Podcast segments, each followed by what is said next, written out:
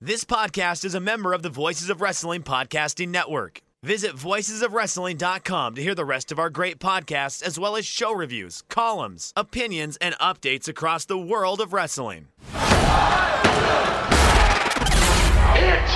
my music! Break it down! You think you knew it? Oh, you didn't know? Stand back! I'm a nice man! Mamacita! Do you smell what The Rock is cooking? Eat me! Let's go! Not enough! Well, enough is enough! You're listening to Music of the Mat on the Voices of Wrestling Podcast Network. Hello, and welcome to Music of the Mat, the podcast devoted exclusively to the music of pro wrestling. It's all part of the Voices of Wrestling podcast network. I'm your host, Andrew Rich. This is episode ninety, yes, ninety, and today we will look at some SummerSlam theme songs. And joining me again here on the show is a man that I'm dubbing the Lifesaver for coming on a pretty short notice. It's Sean Flynn. Hello, Sean. Hey, Andrew, how could I miss the party of the summer? Yeah, yeah, today's the day, yeah. Um, we're recording this uh, the day of SummerSlam twenty twenty, and, uh, and and what a card we have in store for us today here, Sean. I mean, we got Braun Strowman versus The Fiend, we got Seth Rollins versus Dominic Mysterio, Apollo Crews versus M V P. I mean, it's just a, a real barn burner of a lineup, Sean. That You're, you're, you're just playing Mad Libs now and just putting random names together. There, there's no way that's a SummerSlam card. It is. I mean, look at the Wikipedia page, look at the website. I mean, you know, this is what we got. It's it's it's twenty twenty after all. Wow. Man, I thought I was aging poorly. Well, um, the last time you were on the show here, uh, Sean, uh, was back in March for the Ruthless Aggression Divas episode. And um, that was back towards the beginning of this uh, pandemic, and uh, things were shutting down, and there was a lot of, um, you know, uncertainty and fear going around. And uh, now it's August, and, um, well, there's still a lot of uncertainty and fear going around, I'd say, and in more ways than one. But um, but how have you held up during this pandemic, Sean? I've essentially become a hermit. I have barely left the house, and I'm pretty certain that if and when society ever does get back to normal, I will have no idea how on earth to adjust to it. How have you been?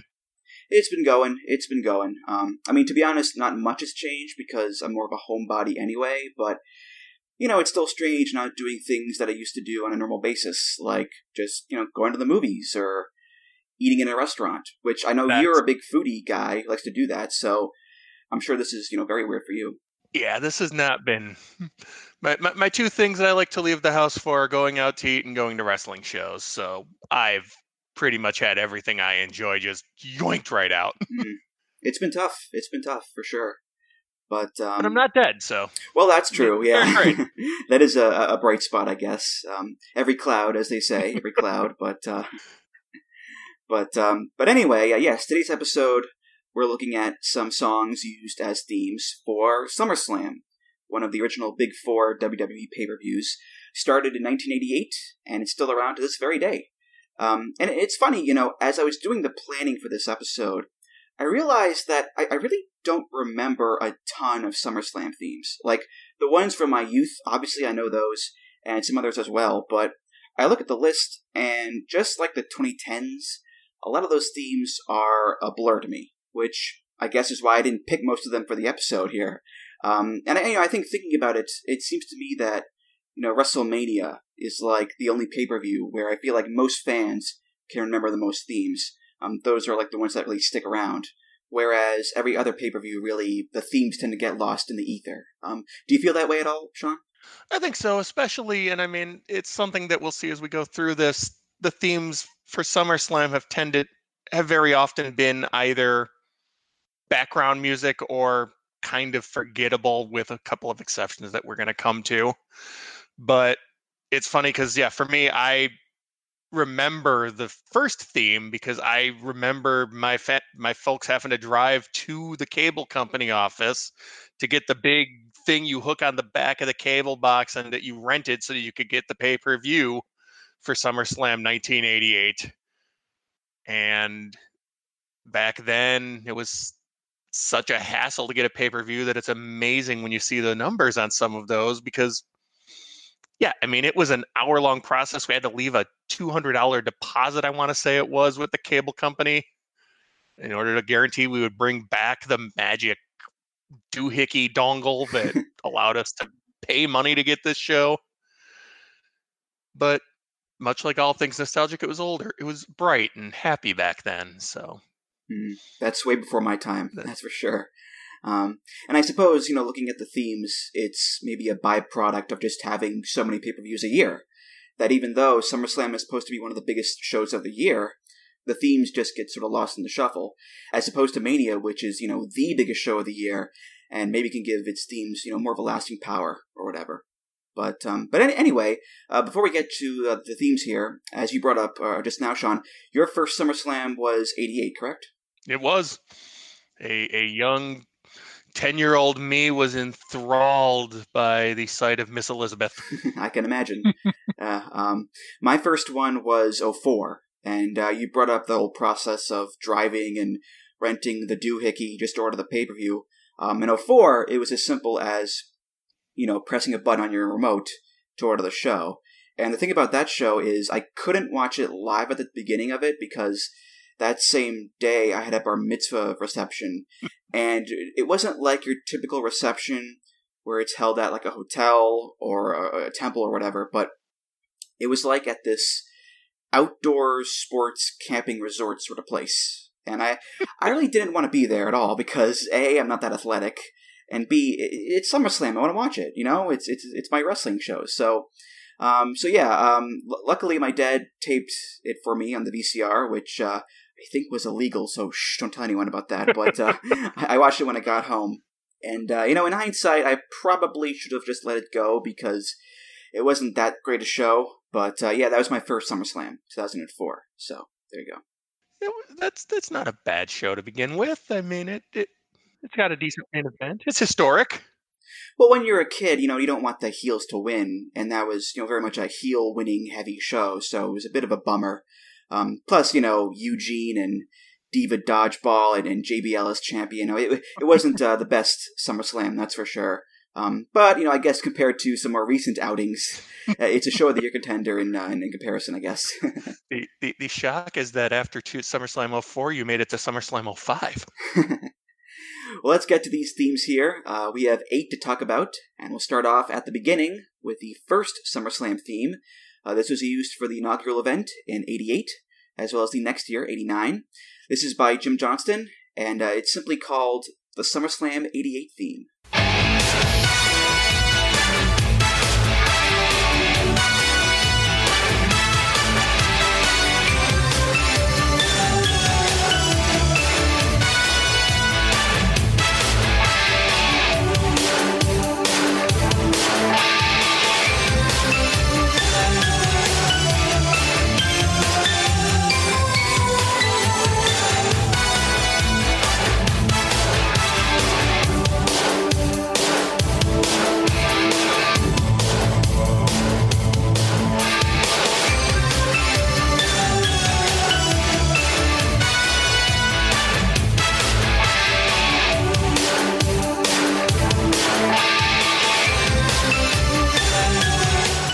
So nowadays, we're used to the popular, uh, you know, pop song theme for the big pay-per-views. This is not that. Uh, this is still the early days of pay-per-view where, you know, they used primarily in-house production tracks.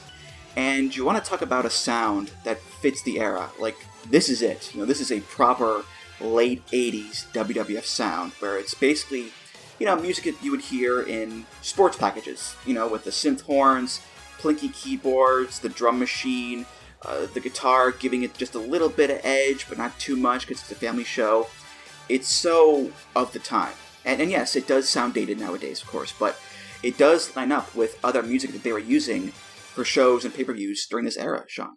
It's music for a time when everything was sunny and happy. We were in the Reagan era of America, and we were going to beat communism, and every movie had a good montage sequence that was set to music that sounded almost exactly like this. The good old days. It's funny because this sticks with me, and I'm sure part of it is my age, but to me, this is a W W F piece of music, even though for all I know, I mean, it was composed by W W F and in-house, but it could have just easily been lifted from some stock production library. But this sounds like W W F. When I heard this, went through it, I was instantly, boom, taken right back, because that's that's what it really, it like you said, it captured nineteen eighty-eight. It was big and bombastic, and Hulk Hogan had arms the size of your head. It does remind me of something like The Grand Spectacle, which was the theme for Manias six through eight, I believe. Um, and that, again, it feels like music for a sports event, uh, a sports spectacle, if you will, um, especially with those triumphant horns. And oh, yeah. I suppose if you want to ask how it fits into an event called SummerSlam, I think it does conjure up images of something related to summer. Um, maybe not like beaches or bikinis like that, but still, you know, something nice and upbeat and, and bright like summer is. Um, like the Summer Olympics, perhaps, that kind of grandiose music. Um, obviously, that sounds a lot, you know, cheaper than your typical Olympic music, but um, that's the vibe I get here. Um, and in eighty-eight, there was a Summer Games in Seoul, so I don't think it was intentional, but you can definitely make a connection between the music and that sort of vibe it gives off, Sean. Oh, absolutely. Uh, my, my my first thought was the fourth of July. It it sounded like something that I could see scoring fireworks in the background, or uh, it it funny you said cheap. I actually said it sounds like something you'd see in like a mid-level martial arts movie, as the here like, like a Jean-Claude Van Damme sort of movie. As he lands his final kick to Tong Po to knock him out, that's when that those last horns would go blaring. And yeah, it's the times. I mean, look back at SummerSlam eighty-eight. Hogan and Randy Savage versus the Megabucks, Andre and Ted DiBiase. That's that's as pure. It's really kind of the last gasp of pure nineteen eighties W W F Hulk Hogan vanquishing the evil villains. And it's fitting. This runs eighty-eight to eighty-nine. eighty-nine was the same sort of thing. Beefcake and Hogan versus Randy Savage and Zeus. It was the la- this music is Hulkamania. This music is eighties W W F, and it ran through the end of that era. Quite literally, yes, uh, because it was used as well as the theme for the Royal Rumble from ninety-one to ninety-three, uh, which, of course, ninety-three, end of Hulkamania in the company. Um, so, again, it's highlighting the early days of pay-per-view where songs are just, you know, repurposed for different shows. So you could turn on SummerSlam eighty-eight and hear this music, then turn on, you know, Royal Rumble ninety-two or whatever and hear it again, which, you know, seems wild today because for the most part nowadays they use a different song every show. But, um, you know, they've done that with other songs recently too. Like, um, I know the Money in the Bank pay-per-view theme was the same for years. Um, and I believe Good Feeling by Flo Rida was the theme for Survivor Series twenty eleven. And then again, it was used for Mania twenty-eight. Few months later, but um, typically they do feature a new song every show. Yeah, the idea of a song being used over five years is something you could never imagine. But yeah, with the with the reusing it for Royal Rumble, that was actually the first memory that came to my head when I listened to this. Was even more than SummerSlam. Was I thought it's Royal Rumble ninety-two's music, which is still my favorite wrestling event of all time. So when I hear that music. It, I think SummerSlam because of this, but originally my first thought is I just see Ric Flair getting ready. so, so good memories all around. This, this, this, this piece of music got some, got to be part of some, some really good, some really good moments for the company. When you think about it. Next up, we're gonna go to the theme song for SummerSlam nineteen ninety, and like the previous theme, uh, this was used quite a bit. Not just for ninety, but also ninety-one, ninety-two, ninety-three, and ninety-four. So a lot of mileage out of this bad boy. Uh, this is by Robert J. Howard. Again, no fancy title here. It's just the SummerSlam ninety theme.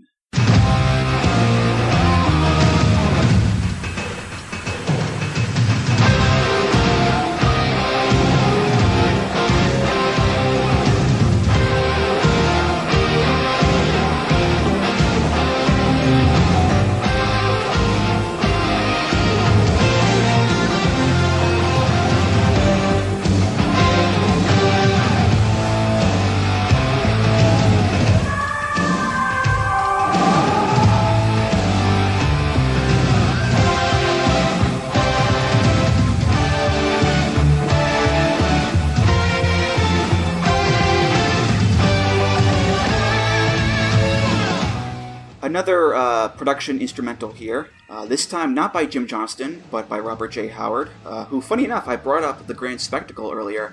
That's his song, so there you go. Um, this one, in a similar vein as the eighty-eight theme, again, just your, your generic sports music or whatever, but it's not as upbeat or shiny as the eighty-eight theme is. Uh, the tempo's a little slower. The guitar refrain is, you know, pretty meaty. Bow, down, bow, bow. There's like a haunting synth melody in the background. The percussion gets all metallic and clangy at points.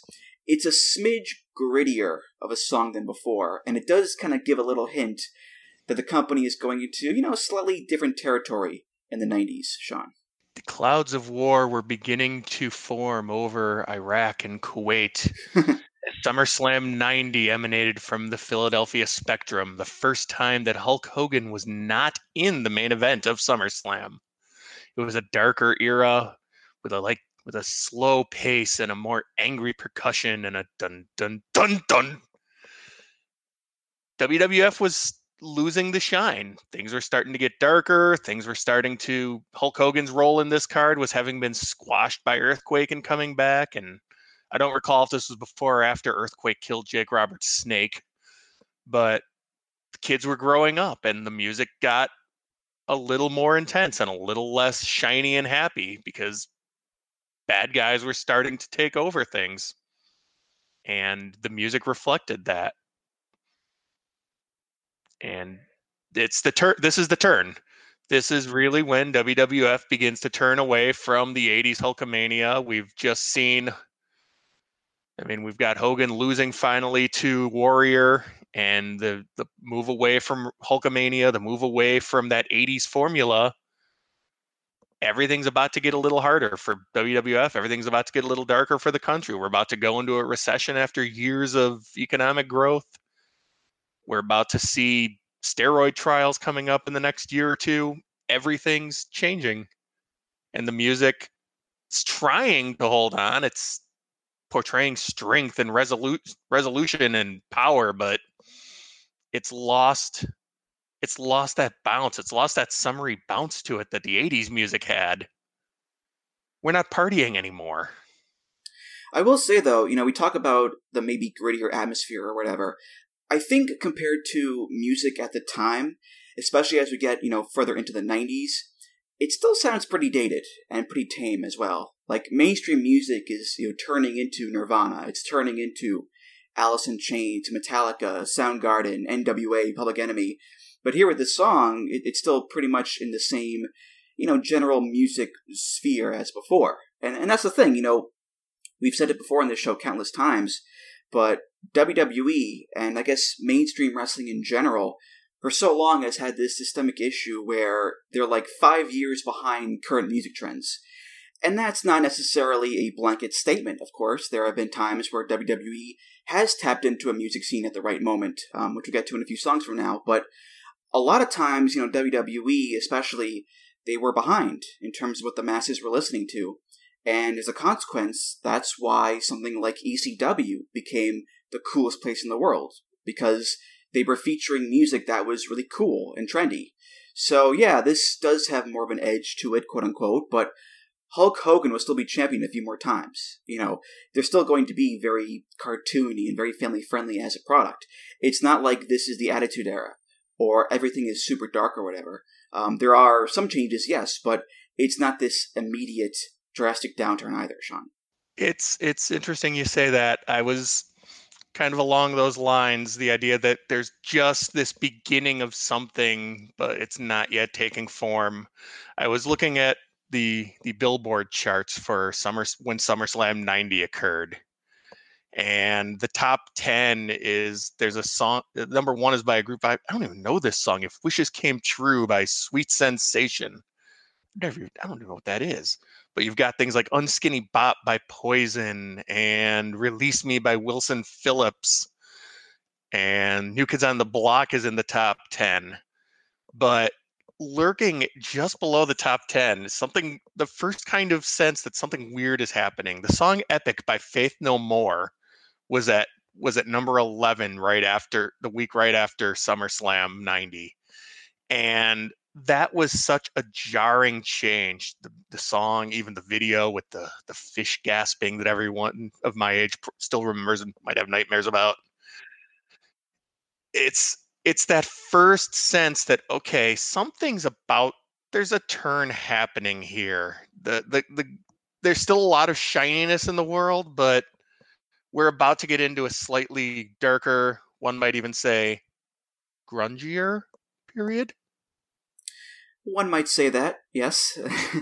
um, it certainly, I think, becomes a lot more apparent as we get into, like, ninety-three, ninety-four, that the song is pretty dated. Whereas ninety, yeah, you can sort of get away with it still, but ninety-one, when Smells Like Teen Spirit becomes an anthem, and the Black Album just becomes the biggest album in the world, and grunge and alternative take over, it gets a lot harder to look at this song and see it as, you know, cool and hip or whatever.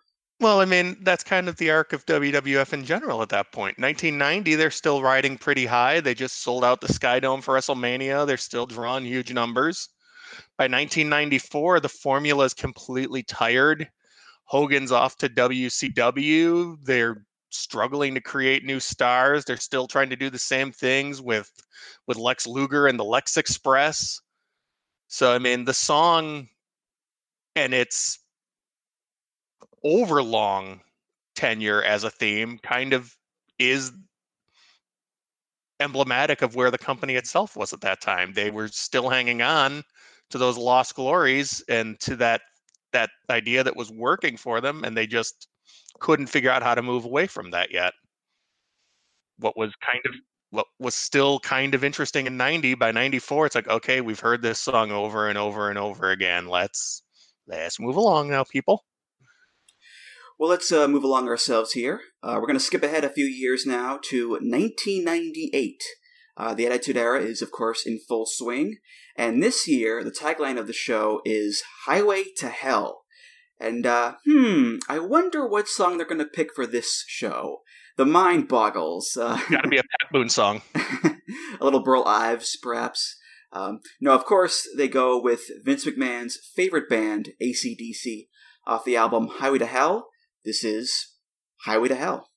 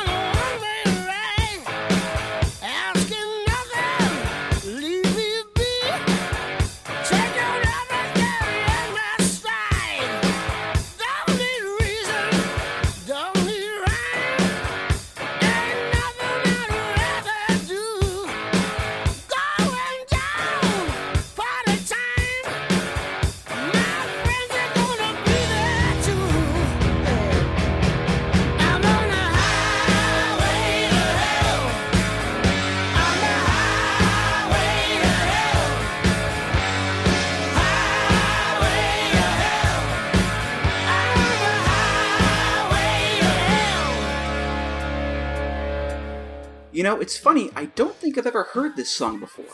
Like, it must be a real deep cut or something like that. Um, oh, no, wait a minute. I've heard this song like eight billion times over the course of my life. um, now, don't get me wrong. I love A C D C. I like this song, too. But it's just I've heard it so many times over the years, Sean. It was perfect, though, for nineteen ninety-eight. If, even though by that point it was already an overplayed classic rock standard, God bless A C D C, they're essentially just like if a giant penis learned how to play guitar. And that's W W F nineteen ninety-eight. Austin, The Undertaker. Just, it's just so teenage boy-centric and right in my, at that time, wheelhouse in life. It's an incredibly prophetic song in so many ways. Not just for the late great Bon Scott, of course, but, you know, the song is about the rock and roll lifestyle and, and debauchery and enjoying every second of it. Living easy, living free, season ticket on a one-way ride, asking nothing, leave me be, taking everything in my stride. Don't need reason, don't need rhyme, ain't nothing I'd rather do. Going down. Party time. My friends are going to be there too. Yeah, I'm on the highway to... It's very much a laissez-faire. We're going to be so crazy and so excessive and just have a wild good time, and there's nothing you can do to stop it. And that's the Attitude Era. You know, I mean, nothing says debauchery and excessive and let's go nuts like that era with their middle fingers and the boobs and the suckets and whatnot. So... it's a very appropriate song choice for this pay-per-view. Not just because it's, you know, Stone Cold Steve Austin versus The Undertaker. There are the demonic connotations as well. But it's the time period. It's the road that the company was going down. The highway to hell. Um, and it's also summer, so it's hot as hell. So it all comes together in many different ways, Sean.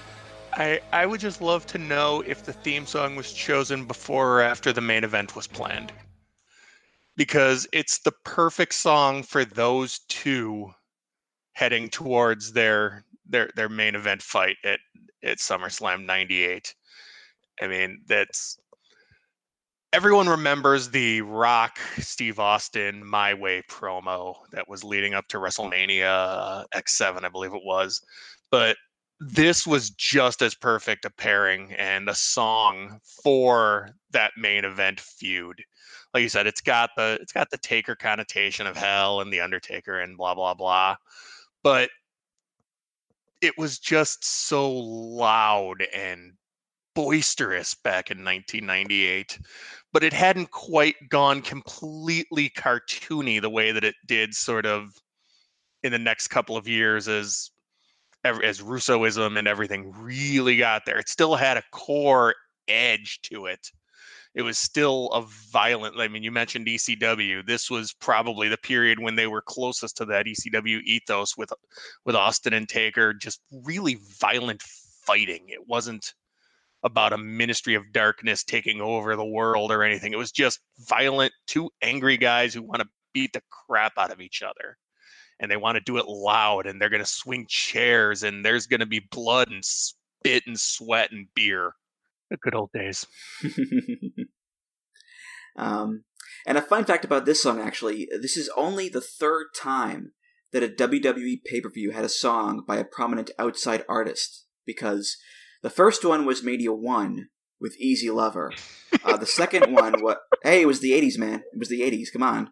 Um, the second one was Mania three with Who's Zoomin' Who. And now, eleven years later, it's Highway to Hell. And then the fourth wouldn't happen until Armageddon two thousand with Sweet Home Alabama. So, you know, licensing a popular song for a pay-per-view, it really wasn't a regular thing at all until the two thousands came around. So getting an A C D C song for this SummerSlam was a pretty big deal. And it did make the show stand out. You know, this wasn't some random production song or a Jim Johnston original. This is, you know, A C fucking D C. This is a massive song. And I'm sure Vince was happy about it too, because he loves A C D C, like I said. So the show feels like a big deal, and Vince gets a nice big boner out of it. So, you know, it's a win-win all around. It also is important because this really is around when it felt like W W F had climbed back up to the top, was equal again to W C W. And it's, okay, we could afford to throw enough money out to get this big, huge song that everybody knows.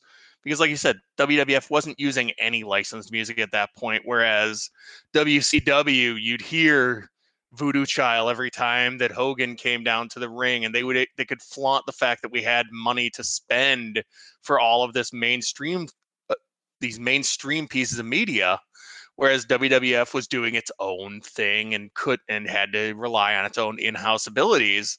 But this, this feud, this card, this song, everything about it contributed to the idea that, okay, we're back now. We've had our down period. We had the post-Bret Hart Montreal screw job, sort of where's our company going? Now we're we're kicking it on all cylinders again, and we've got this balls-to-the-wall badass song that we had to drop some coin for because we can, because people are watching Steve Austin kick ass now. So it it really contributed to the idea that this is this is something bigger now. This isn't just Jim Johnston noodling around on a guitar. This is a montage set to big boys doing big boy things that you're going to watch. And it was also used, I should say, uh, by the Dudley Boys and Spike Dudley in E C W, which is another very appropriate setting and very appropriate wrestlers to have this, because the Dudleys love to cause all sorts of, you know, mayhem and madness, and uh, Spike Dudley loved to, you know, almost die on a nightly basis. So it worked out so well for them. Spike was on the highway to hell pretty much every day. Yeah. A nice awesome bomb through a table for you, buddy. Here's your fifty bucks. On a post-dated check from Paul. Moving on now to two thousand one, and uh, things are a bit tumultuous in the W W F at that point because of a little thing called the Invasion. W C W and E C W have invaded the company, and they're led by stalwarts of those companies like um, Shane McMahon and uh, Stephanie McMahon. Oh, Jesus Christ, what a bomb. Well, anyway, it's SummerSlam two thousand one, and the theme for this show is by Drowning Pool off the album Sinner. Uh, this is the big hit, the one that fifty thousand wrestling music videos were set to. This is Bodies. Let the bodies hit the floor, let the bodies hit the floor, let the bodies hit the floor, let the bodies hit the floor.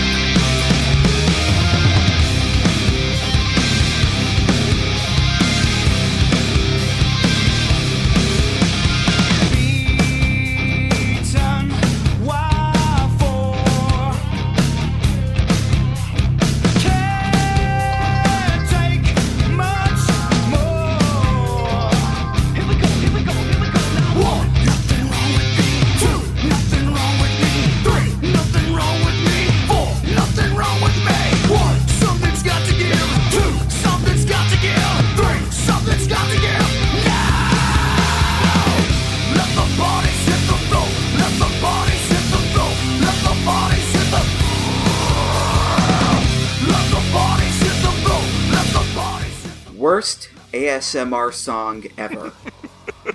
Okay, I'm letting the bodies hit the floor. The floor is made of nice, crinkly paper.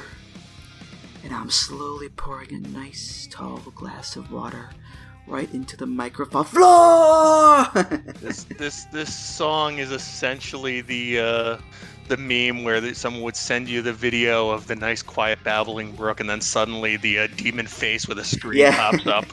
Spot the difference. It's a Rickroll in hell. I mentioned how W W E at times were able to find the right music to reflect current trends. Nu Metal in the early two thousands might be the best example of that, because they play the ever-loving shit out of Nu Metal during this time period. And you know what? Why not? At this time, it's so popular. You know, Limp Bizkit, Stained, Creed, Saliva, P O D, Disturbed, and of course Drowning Pool. And Bodies in particular is one of the quintessential dude bro nu metal songs of this era. You know, it's this, Down with the Sickness, uh, Nookie, and going into that, you know, this is about an experience in a mosh pit. Let the bodies hit the floor describes a crazy mosh pit. You know, the lyrics, of course, beaten, Y four, can't take much more, now push me again, this is the end, skin against skin, blood and bone, you're all by yourself, but you're not alone. So it's about this wild, aggressive, violent experience. And, you know, technically speaking at this point, the Attitude Era is, you know, kind of over, with Austin turning heel. But they're still in, like, the afterglow of it, because they still have a lot of edge to them, and a dark grittiness to it as well. So Bodies is, like, the right song for this era, I think, Sean. It also helped teach uh, the fans how to count. One, nothing wrong with me. Two, nothing wrong with me. It's, uh, it's the uh, most heavy uh. metal version of the count of compound count ever. it's it's awkward with this song because I mean we talk about the zeitgeist and being with the times, and of course this had the absolute unfortunate timing to be just about two weeks before the uh, nine eleven tragedy. At which point a song about bodies hitting the floor ceases to feel at all appropriate or worth listening to. But yeah, this this is the tail end of the Attitude Era. This is, I think you could, I think you could, if you're going to be a wrestling historian, you can mark the end of the Attitude Era as the uh, Survivor Series at the end of the year when the when the Alliance loses and W W, W C W, E C W dies and asses kiss my ass clubs are formed. But yeah, this this has that feel. It's reached the point where, and I'm going to sound like an old grump here most likely, but most new metal just sounded like teenage kids in the suburbs whining and complaining because their allowance isn't high enough. So to me, that's where this really fits at this point. It's the company, all the the, the teenagers who were watching the W W F, Jerry Springer, they've all, some of them have started to move on, and the ones who are left are still sitting at home and wearing black t-shirts and being unhappy about things. And the W W F's about to go through that same absolute destruction of popularity and ratings. Right now, we're in the period where their ratings are just about to begin to crumble, and the pay-per-view buys are just about to begin to sink severely after WrestleMania X seven and the Austin heel turn. So the fact that we're now to a song that's just yelling and screaming about the bodies and what's wrong with me, it, it's got a very self-pitying vibe to it that one can almost imagine in the, in the W W F corporate offices. What's wrong with us? Why don't people like us as much today? And as far as like a SummerSlam theme song goes, it, it doesn't really feel summery, does it? Like oh. the whole idea of SummerSlam nowadays is biggest party of the summer with, you know, nice bright blues and oranges and whatever. This is, you know, it's the middle of the invasion. It's two thousand one, so a lot of it is steel and gray and black. And it's focusing more on, like, the conflict of the invasion and the seriousness of that, as opposed to big summer spectacle and sunshine and beaches and parties that we used to see back in the eighties and early nineties and what we see nowadays. But this is, you know, like I said, in the aggressive, you know, dude bro era of these shows, Sean. This party is thirty dudes in black t-shirts standing around a pool drinking stolen Zimas. It's the worst party of the year. There's there, there's two guys who have a half-inflated football and they toss it around, and then everyone else says, "What are you trying to be, a jock?" And then they all just sit back down and listen to more Limp Bizkit. You watched BattleBots last night? Yeah, it was pretty fucking cool. Dude, I heard the Lord of the Rings movies will be sick. Dude, Creed is stupid. They like Jesus. Man, relax. I don't know what kids were like in the two thousands. I was, I was honestly way too drunk to remember much of that year. Well, here's the thing, though. We talk about this being of the era, two thousand one. This got a lot of mileage. I mean, this was not just the theme for SummerSlam, but it was the theme for the Alliance. It was the theme for the two E C W one-night stand shows in oh five and oh six. It was the first W W E C W T V theme. Uh, they used it for December to Dismember as well. So W W E rode this bad boy until the wheels fell off. You know, they, they got five whole years out of this song. So they got their money's worth at least. I, I'm sure there's probably someone now who's like, we should use that again. Because it really is the quintessential W W F trying to be hardcore and cool song that really doesn't quite get there. And it's perfect that it was used for all of the E C W rebirth and rebrand stuff, because if there's anything that's a better metaphor for W W F's relaunch of E C W and not getting it at all, but trying to ape the the sound and the look and the feel, it's using nu metal in place of early mid nineties grunge alt rock. It it's it's kind of amazingly on point for them. This sounds loud and has guitars. It's just it's just like it. I mean, this this this is essentially the the putting golf the putting game that uh Bart Simpson gets for Christmas. Yes, Drowning Pool's putting challenge. You have chosen a three-wood. May I suggest bodies. I, I, I, I, do you think there's a montage somewhere on YouTube of people hitting chip shots to this song? I should make it. Why not, right? if, I, I will like it, and I will create five fake accounts just to like it even more. We go now from two thousand one to two thousand two, uh, which, in a lot of people's minds, SummerSlam oh two is considered to be the best SummerSlam ever. And uh, I agree. You know, we got Rock versus Brock, the Triple H H B K unsanctioned match, Angle versus Mysterio in the opener, R V D versus Benoit, Edge versus Eddie Guerrero. It's a, a great show from top to bottom. And uh, the theme song for it uh, is by Jim Johnston, featuring Eamon Cronin on lead vocals. This is off of the album W W E Anthology Now. It's simply called Fight.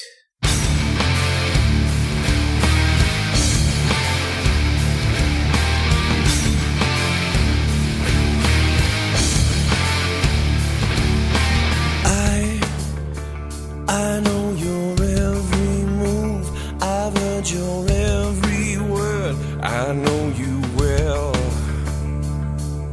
And I've got nothing left to prove, your threats I find absurd, I am your hell. Every time you think that I'm done, I'll come back stronger.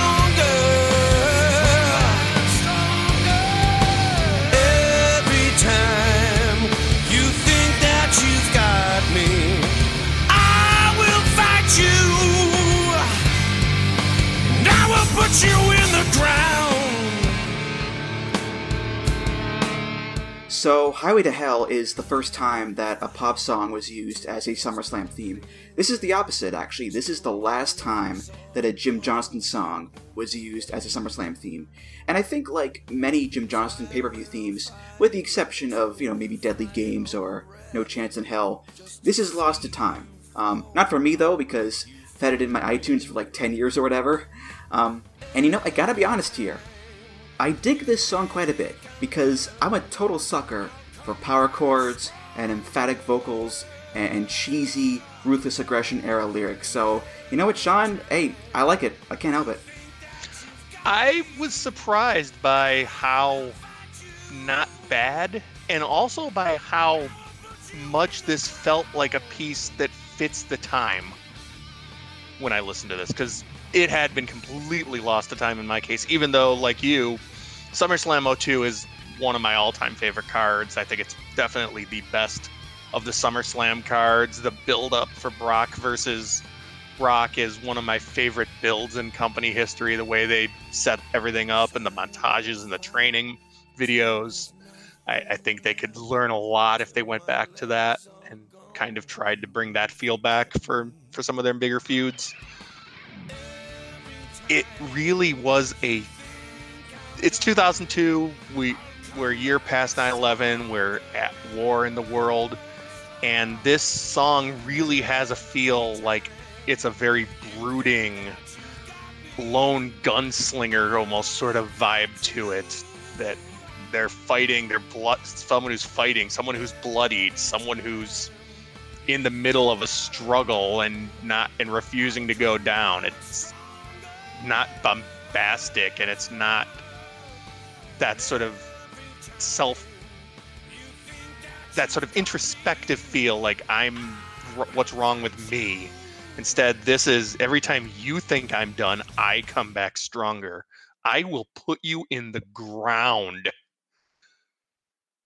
It it's a little more nuanced uh, version of the uh, Toby Keith uh, put a boot in your ass song in some way. But it doesn't it doesn't have that feel of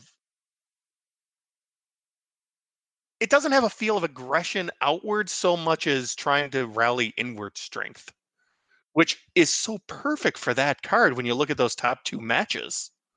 Well, I'd say it's right in Jim Johnston's wheelhouse, because it's a rock song, obviously, so he can play his guitars.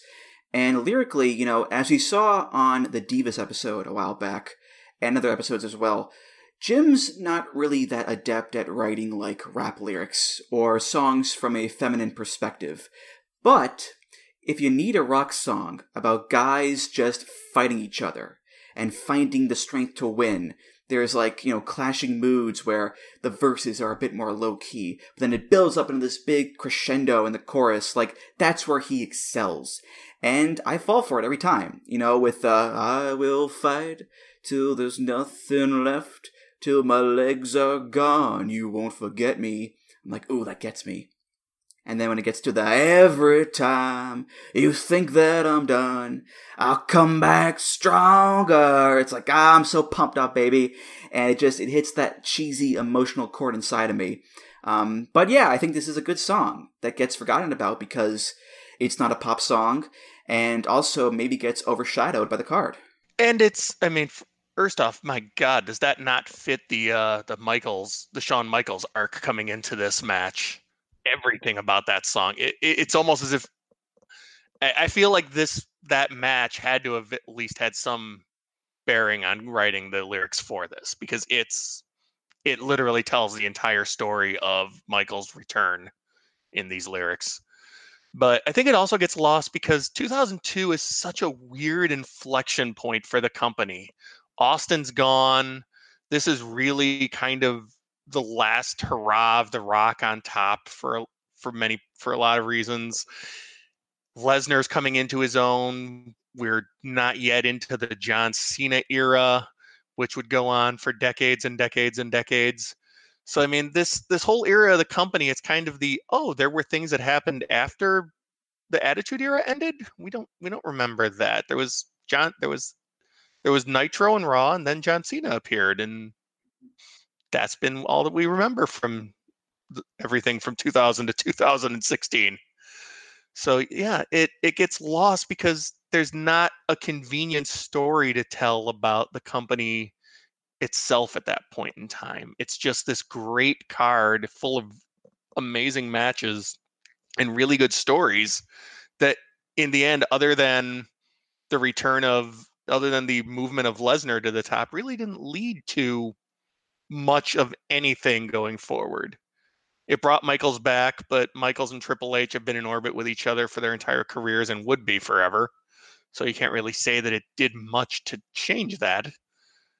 It was really just kind of there, like all of W W F at that time, but it was really fun and it was good and it was better than you expect it to be when you go back and look at it. I want to bring up the vocals. Uh, the guy who did them, Eamon Cronin, uh, he's the lead singer of a Doors cover band called Riders on the Storm.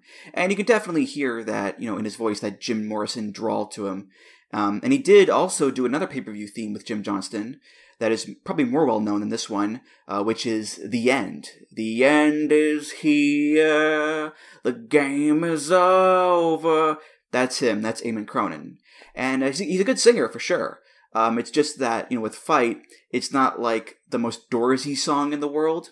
You know, it's not like, you know, The End, where they're clearly going for the end by the Doors. Uh, it's more of like a standard hard rock song than the Doors would ever do, Sean. Yeah, I mean, if anything, I think this is more interesting than that for him because it's not just a Jim Morrison sound-alike att- attempt. It, it it actually sounds like a unique and original song instead of The End, which for years when I wasn't paying attention, I thought really just was the Doors song being used for this. It was it was definitely a many pay-per-views later, and I was like, oh, this isn't actually the Doors, which made me happy because I don't really like the Doors very much. I think they're overrated. Well, to each their own, I guess. Uh, um, anyway, we'll stay in the general era here, uh, Ruthless Aggression, the era of my youth. And look at the theme of SummerSlam two thousand four, which, as I mentioned earlier, was my first SummerSlam, which uh, featured one of my all-time favorite bands ever, Rush. Uh, rest in peace, Neil Peart, by the way. Uh, Rush, in two thousand four, put out an E P called Feedback, which was a covers E P uh, that featured covers of songs by bands that the members of Rush listened to growing up, like The Who, The Yardbirds, Cream, Buffalo Springfield. And the first song on the E P is a cover of a song called Summertime Blues, which has also been done by The Who, uh, The Beach Boys, T-Rex, Alan Jackson, and a host of others. But Rush decided to base their cover of the song around the version done by the band called Blue Cheer. So let's hear Rush's version of Summertime Blues.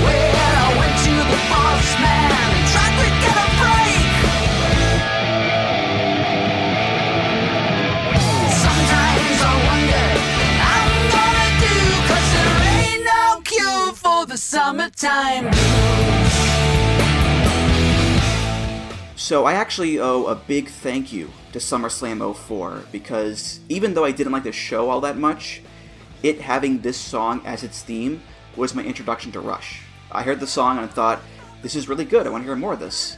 And the rest, as they say, is nerdy prog rock bullshit history, which is a bit funny because, you know, this is A, a cover, and B, you know, it's one of the simpler Rush songs that you'll hear in terms of the music and the lyrics. Like, this is not, you know, La Via Strangiato, or twenty-one twelve, or Cygnus X one, but I still think it's great. You know, I think Rush do a very good job with it, uh, especially since they do the Blue Cheer version, where each guy does a solo before the chorus. You know, Alex does a little distorted guitar, uh, Geddy does the bass, and Neil, of course, is on the drums, which I think is pretty cool. So, on the list here today, um, honestly, this is probably one of my favorites, because, you know, it's Rush, I gotta give it to them, but um, also I think it's just, in general, a really simple, strong cover song.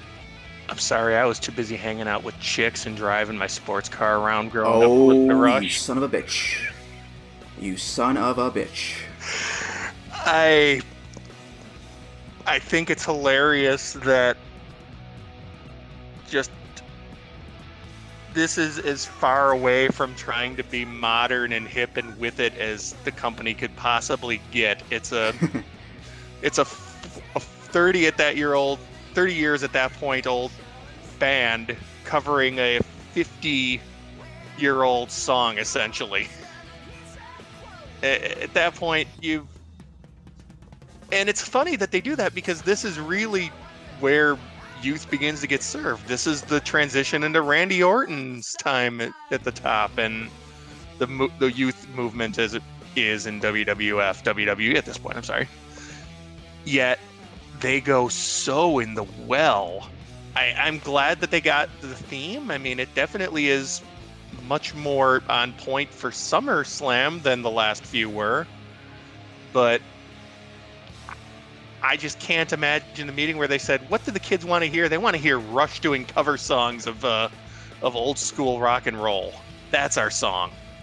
Yeah, it's certainly not the coolest song in the world, I don't think. Uh, you know, and, and Rush and cool never really go together to begin with. Um, but I think it's still a very relevant song to this day. Like, it's about this young guy struggling with the summertime blues. He's working a job to earn some money, but his boss sucks. That's relatable. His parents won't give him any freedom. That's relatable. He tries to go to Congress to get some help there, but the politician blows him off. That's relatable. So there's just a sense of, like, overriding futility that, you know, nowadays in twenty twenty is just, it's pretty much everywhere. You know, it, it's seeped into everything. Everything sucks. You can't fix it. And shit is just collapsing. And there's just, there's no cure for the summertime blues. And I think what's going on today in W W E, that's also very true. Everything sucks, it's collapsing, and you can't seem to fix it. So you know what? Fuck it. My my God, it, it's it's it's proto nu metal. Everything's shitty. Why isn't anyone helping me? Well, the bodies hit the floor because there ain't no cure for the summertime blues. I think you could be on to I think we could be onto a mashup idea here. This is this is such a weird time for W W E. two thousand four. I I seriously cannot remember without looking at the card anything about this show. Where it's, whereas the other ones, I can remember that like almost instantly. Boom, boom, boom. But two thousand four show, I there are people the Eugene Triple H match. I've blocked that out of my mind for all eternity, I think. J B L versus The Undertaker. I'll admit, I wasn't really watching a whole lot at this point in time, and I'm beginning to remember why. So I, I guess if you're gonna have a song that's so unhip, because God bless them, I love or hate Rush, no one's ever put the song, the word hip with anything they've ever done. And I'm pretty sure that every Rush fan would agree with that, and they would wear that as a badge of honor. So I suppose this definitely works for this show because they're just, man, what was happening here? Why would, oh, I'm sorry. I'm just look. I, I looked at every other card in preparation for this, but I never got to look at this one. And the Till Death Do Us Part match. Oh my God. Is is this when Gene Snitsky appeared around? Listen, it's a real dark time, you know? We got Kane marrying Lita because Kane got Lita pregnant. You got Eugene. You got J B L as champion for, uh, what, ten months or whatever. Diva Dodgeball. Triple H has got, like, seven world title reigns in, like, three years or whatever. Shit's pretty dark. Now it definitely makes sense. You, you, the time is a flat circle, and everything became meaningless and stretched on forever and never in this period. So sure, thirty-year-old band, fifty-year-old song, two thousand four cover. Let's go with it. I love doing these shows because it makes me look back at these cards that I half remembered and half watched and think, wow, things have been bad for a lot longer than I remembered. Well, there is something that I do remember fondly about the pay-per-view, uh, which were the commercials for it, because it was the Summer Olympics that year. So the commercials were all based around that. So you had like Triple H show up at the hammer throw with the sledgehammer and doing his, his water spit and extinguishing the Olympic flame. Um, you had one with uh, Tajiri playing table tennis, and he missed the other guy in the face. Um, my favorite one, though, was, of course, uh, Eddie Guerrero doing the hundred-meter dash, and he super glues the other runner's feet to the starting blocks. And he, he's jogging down the track and doing the, the Latino Heat shoulder shimmy. It was, it was pretty funny stuff. Okay, I'm going to have to go back and watch those now. Yeah, watch the Eddie one, at least. That will. Those those those sound wonderful. It's so rare when W W F or W W E gets humor right. But when they do, they, they do hit it out of the park. Let's get out of Ruthless Aggression and uh, make a big jump forward to twenty eleven, where we've got Hall of Pain Mark Henry and the Randy Orton Christian feud, and, uh, oh yeah, Kevin Nash powerbombing C M Punk. Just good times all around, Sean. The twenty eleven SummerSlam theme is by CeeLo Green off his album The Lady Killer. This is Bright Lights, Bigger City.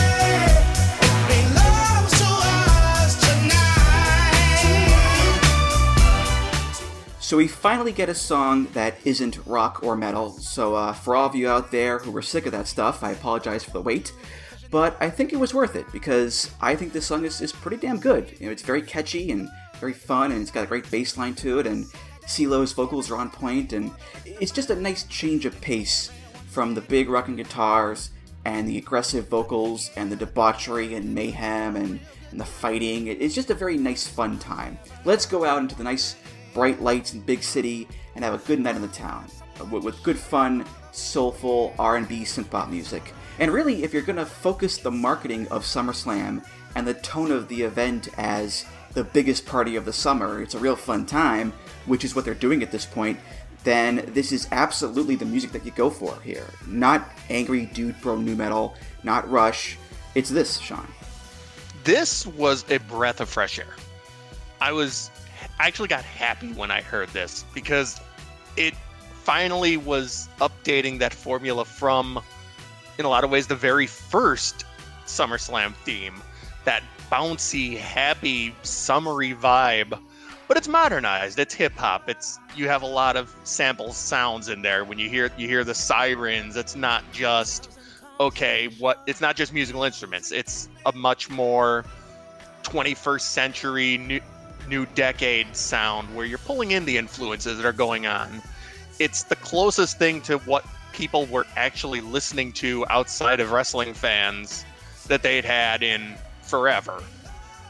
And it has it hits that party vibe. It's cocktails and conversation, music and making love.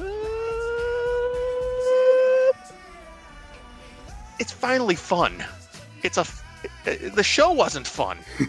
For I, I I just listened to uh to uh Rich Kraich's Boys of Summer episode about this this SummerSlam, and listening to his despair and anger as he was going through it reminded me of my own feelings at that time. But the lead up is fun, the music is fun, and for the first time it feels like you're watching a brightly colored pro wrestling show after fifteen years of shades of black and gray and gunmetal color.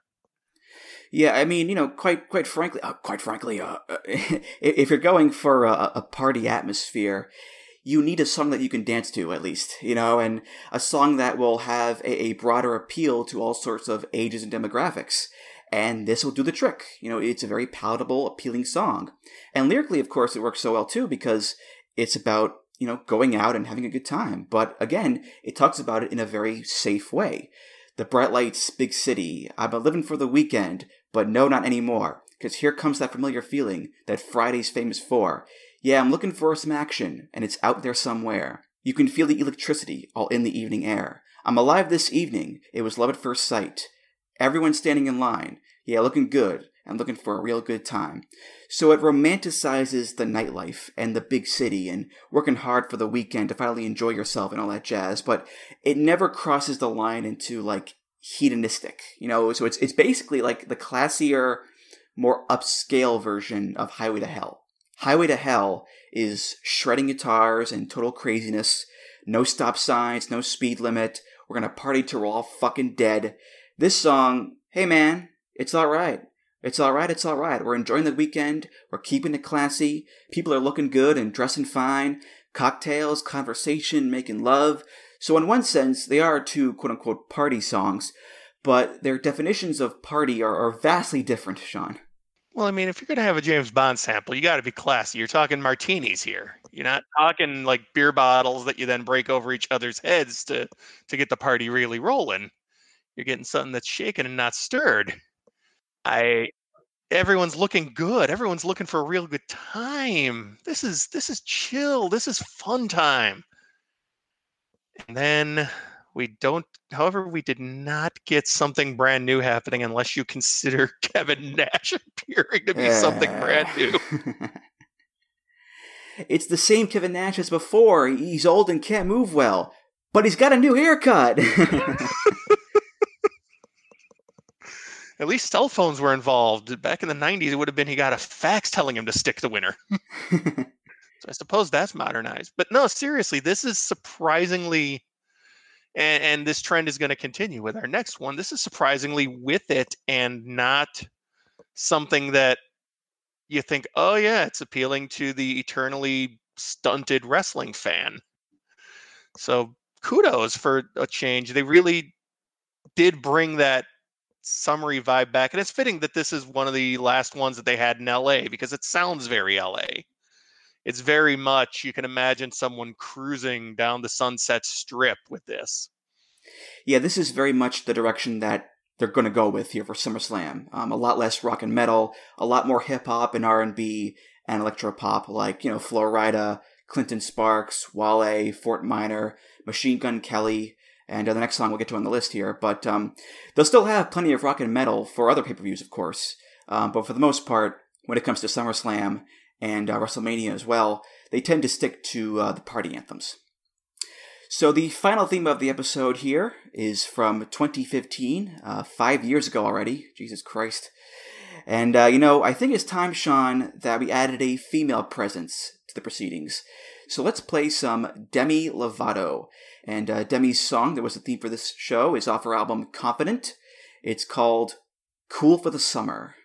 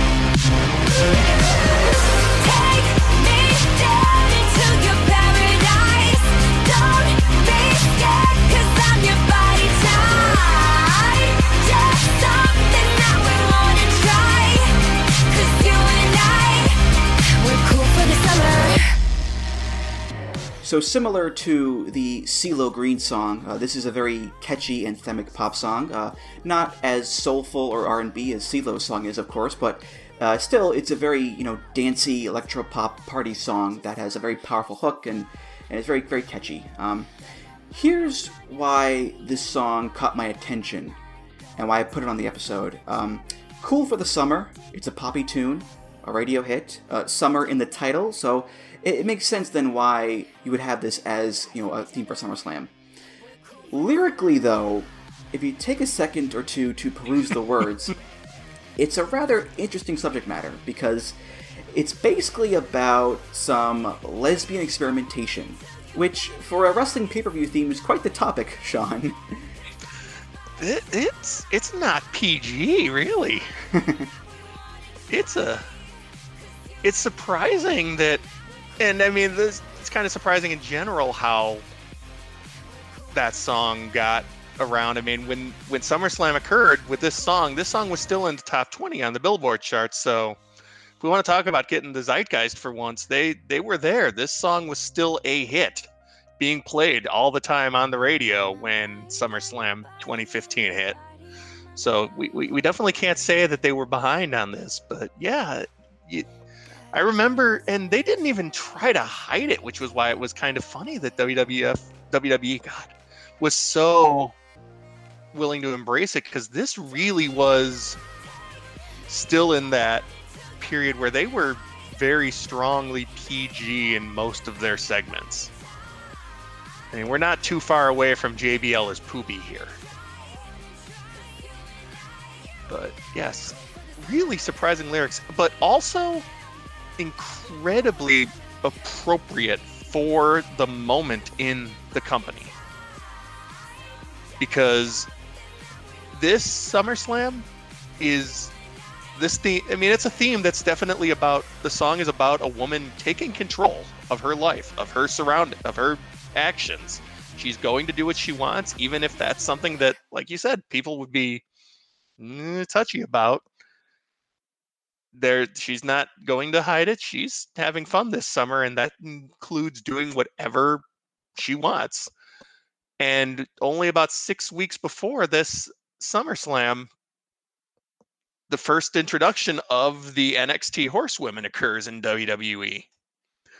And for everything that's gone on in the last five years, all the changes, all of the ups, the downs, the bad booking ideas, this is a major sea change for the company.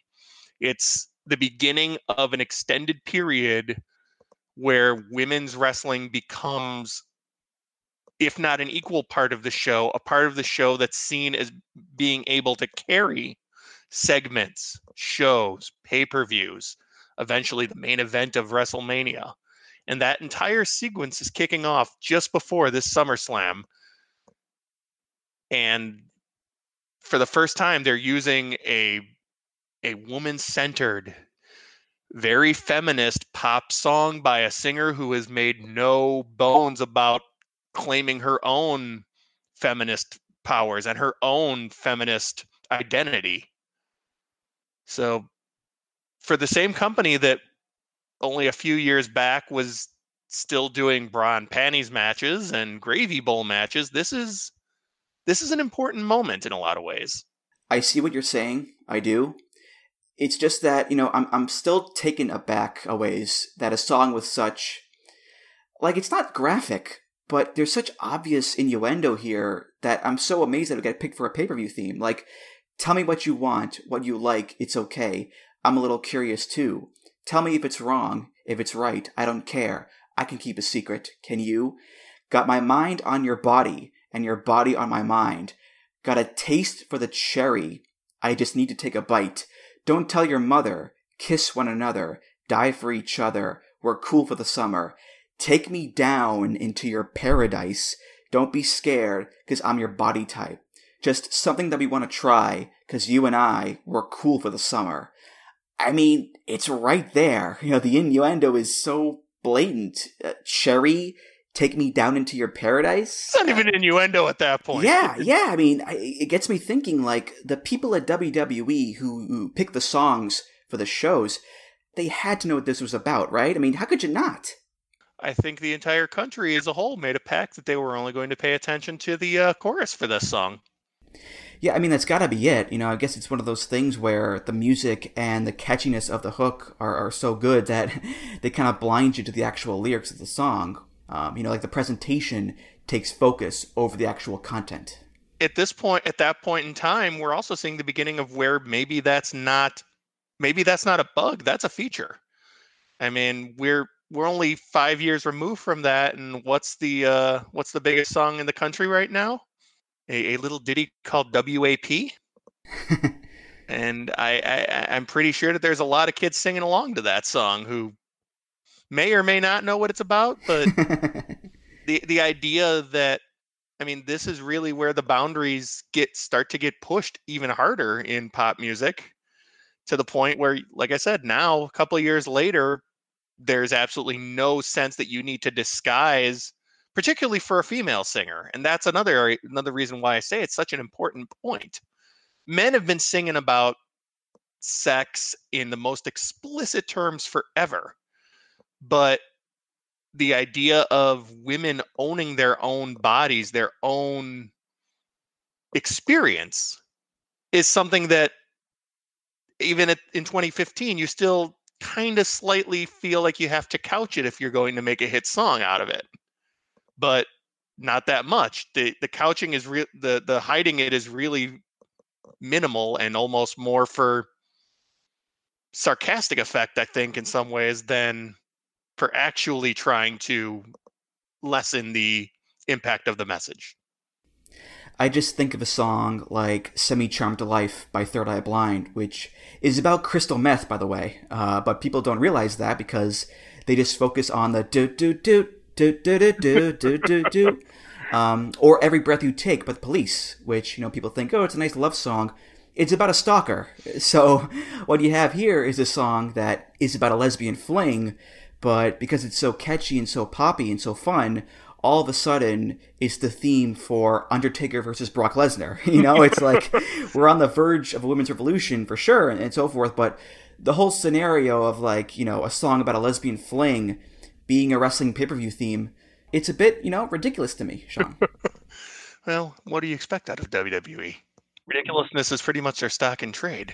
True, true. And I, I, all I can think of when we talk about that sort of explicitness in lyrics is twelve-year-old me singing along to uh, Cherry Pie by Warrant. Like, la la, she's my cherry pie. That's tasty sounding. What does that mean? Oh, nothing, nothing. Just means she's very tasty and sweet. Little tart, though. Oh!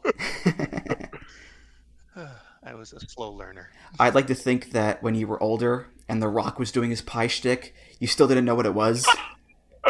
And he had the same voice, too. Like, you're eighteen years old. Daddy, what does pie mean? uh, I remember when I was twenty-seven and finally went through puberty. It was a, it was a major, major change. Oh, son, it just means that he likes a cheat meal every now and then. Otherwise, he'd lose those abs. All right, well, that's going to do it for this episode of Music of the Mat. Thank you so much for listening, and uh, Sean, thank you so much for being here again. It's always a blast whenever you're on, and uh, this was no different. always, always happy to come on. Hopefully we can do it again soon. Of course, of course. Um, any plugs you want to give, go right ahead. I have absolutely nothing. I'm a hermit who never sees the light of day anymore.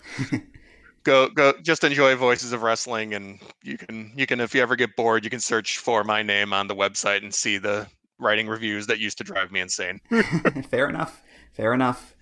Uh, and Music of the Mat is, of course, part of the Voices of Wrestling podcast network. You can find all the great podcasts on there at voices of wrestling dot com. Follow the show on Twitter at Music of the Mat. Follow me on Twitter at Andrew T. Rich. Uh, discuss this episode and past episodes at the V O W Discord. That's voices of wrestling dot com slash Discord. If you want to donate to the show, you can do that. Just go to voices of wrestling dot com slash donate and click the big donate button beneath the name Music of the Mat. If you donate, hey, thanks so much. You're the best. And, of course, rate, review, subscribe to the show on iTunes, Google Podcasts, Spotify, and many other places. Uh, Sean, thank you again, and I'll see you around. Thank you. Take care. All right, for Sean Flynn, I'm Andrew Rich, and I'll see you next time on Music of the Mat. Take care, guys. Music of the Mat is intended for entertainment and information purposes only. The songs used throughout this show are property of their respective copyright holders.